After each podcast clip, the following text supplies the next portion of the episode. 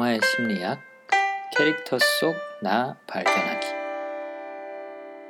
안녕하세요. 가치 크리에이션의 앤쌤 박앤디입니다.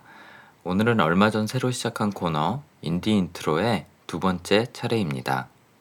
오늘 소개해드릴 영화는 5월 26일에 개봉할 신작 오베라는 남자입니다. 동명의 베스트셀러 소설로 이미 큰 인기를 얻은 이 이야기는 스웨덴의 블로거 출신 작가 프레데릭 베크만의 작품입니다. 여러 미디어나 방송에서도 추천 도서로 선정되어서 알고 계신 분들도 많을 것 같습니다. 저는 개인적으로 노골적으로 교훈적 메시지를 담고 있거나 개과천선류의 영화를 좋아하는 편이 아니라 처음에는 좀 걱정이 있었습니다. 막상 보고 나니 정말 손에 꼽을 만한 러브스토리라는 것이 반전이었고요. 제가 가장 아끼는 러브스토리 폴 토마스 앤더슨의 펀치 드렁크 러브의 후속편이 나왔다면 이렇겠다 라는 생각이 들 정도로 아름다웠고 끝난 후에는 펀치 드렁크 러브와 마찬가지로 그래 이게 사랑이지 라는 여운이 오랫동안 남았습니다. 영화 속에서 오베라는 남자는 은퇴와 아내의 죽음이라는 큰 상실을 겪은 후 괴팍한 노인네로 살아가고 있습니다. 마을의 온갖 행정에 참견하고 잔소리하는 것이 유일한 취미인 심심해 보이는 일상이지만 사실 오베는 세계의 질서를 지키는 슈퍼히어로 못지않은 의무감과 비장함으로 임무를 수행합니다. 아침에 일어나자마자 산책이 아닌 순찰을 돌며 차량 출입 금지 표지판은 멀쩡한지, 창고들은 잘 잠겨 있는지, 주차장엔 수상한 차량이 있는지 확인하고 차 번호를 수첩에 적어 놓고 아무데나 오줌을 싸는 강아지 주인에게 협박에 가까운 경고를 날립니다. 이 동네의 주민 규칙은 사실 오베가 비슷한 성격의 이웃 루네와 함께 만든 것들이고 표지판들도 두 사람이 설치해 놓은 것들입니다. 개념 없는 멍청이들만 사는 세상이 견딜 수 없어서 얼른 죽은 아내 곁으로 가고 싶다고 말할 정도로 오베에게 규칙을 지키는 것은 중요한 일입니다. 이런 오베의 성향은 공정성이라는 성향으로 볼 수 있습니다. 규칙과 룰이 평화를 가져오고 이는 모두에게 공평하게 적용되어야 한다고 믿는 성향이라고 말할 수 있습니다. 그래서 그는 동네 안으로 공무원이 차를 몰고 들어오면 출입금지 사인 못 받냐고 꺼지라고 소리치고 여성용 자전거를 갖고 다니는 학생은 절도를 의심하여 자전거를 압수합니다. 이웃에게 고작 사다리를 빌려줄 때에도 설명서를 함께 빌려주고 빌려줬던 가든 호스를 되찾으러 가서는 수첩에 기록해둔 정확한 날짜를 증거로 대며 돌려달라고 말합니다. 심지어는 마술을 하는 마술사가 빌려간 동전을 자신이 빌려준 것이 아닌 것으로 돌려주자 자신의 동전을 달라고 실랑이를 벌이다가 경찰에 연행되기까지 합니다. 하지만 이런 그의 공정성 성향이 괴팍하기만 한 것은 아닙니다.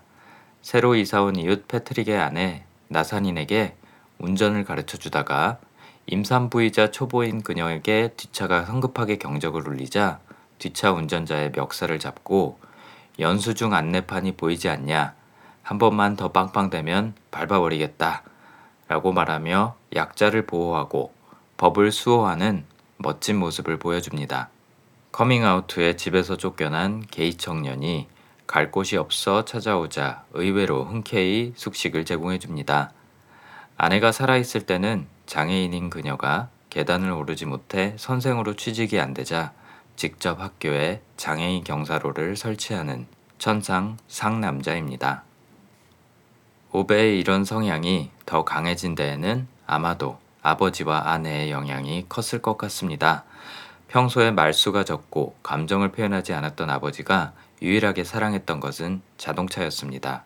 언제나 규칙대로 설계대로 돌아가는 기계는 신뢰할 수 있는 것이었고 이런 규칙성에 대한 신뢰는 오베가 어릴 때부터 이어받았던 것 같습니다. 그래서인지 아내 소냐와의 첫 데이트에서도 엔진의 작동 방식을 설명해 주는 것이 오베로서는 최고의 사랑 표현 방법이었던 거죠. 그리고 아버지가 세뇌시키다시피 말해준 것처럼 사브가 세계 최고라고 믿고 외제차를 타는 친구 르네와는 절교까지 합니다.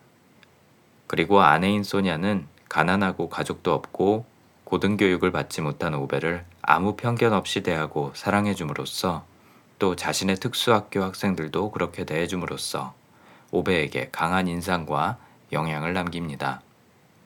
갈 곳 없는 게이 청년을 집에 묵게 해주는 것도 어찌 보면 소냐의 영향이라고 할 수 있죠. 반대로 이런 성향이 강해지게 된 부정적인 원인을 하나 찾자면 부패한 공무원들이 법과 절차는 무시한 채 자신의 집을 허무려는 목적으로 불이 난 집의 소방수들이 진화 작업을 하지 못하게 막은 사건이라고 볼 수 있습니다.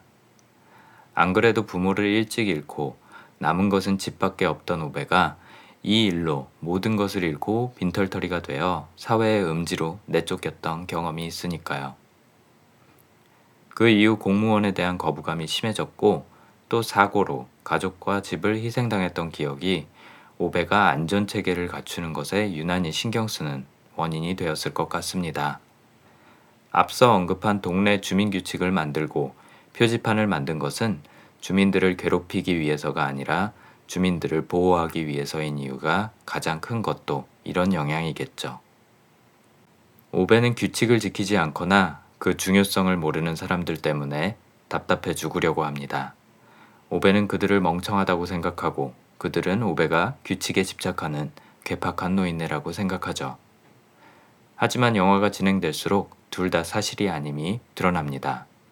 그리고 중동 이민자 출신의 이웃 나산인의 진실된 우정과 조언에 힘입어 결국 오베는 과도한 공정성으로 주변인들을 괴롭히기보다는 도와주는 방법을 찾습니다. 자신의 강점을 제대로 활용할 수 있게 된 거죠. 나산이는 영화에서 말합니다. 당신 빼고 나머지는 다 바보라고요? 그게 말이 돼요? 자기만 옳다면서 화만 내잖아요.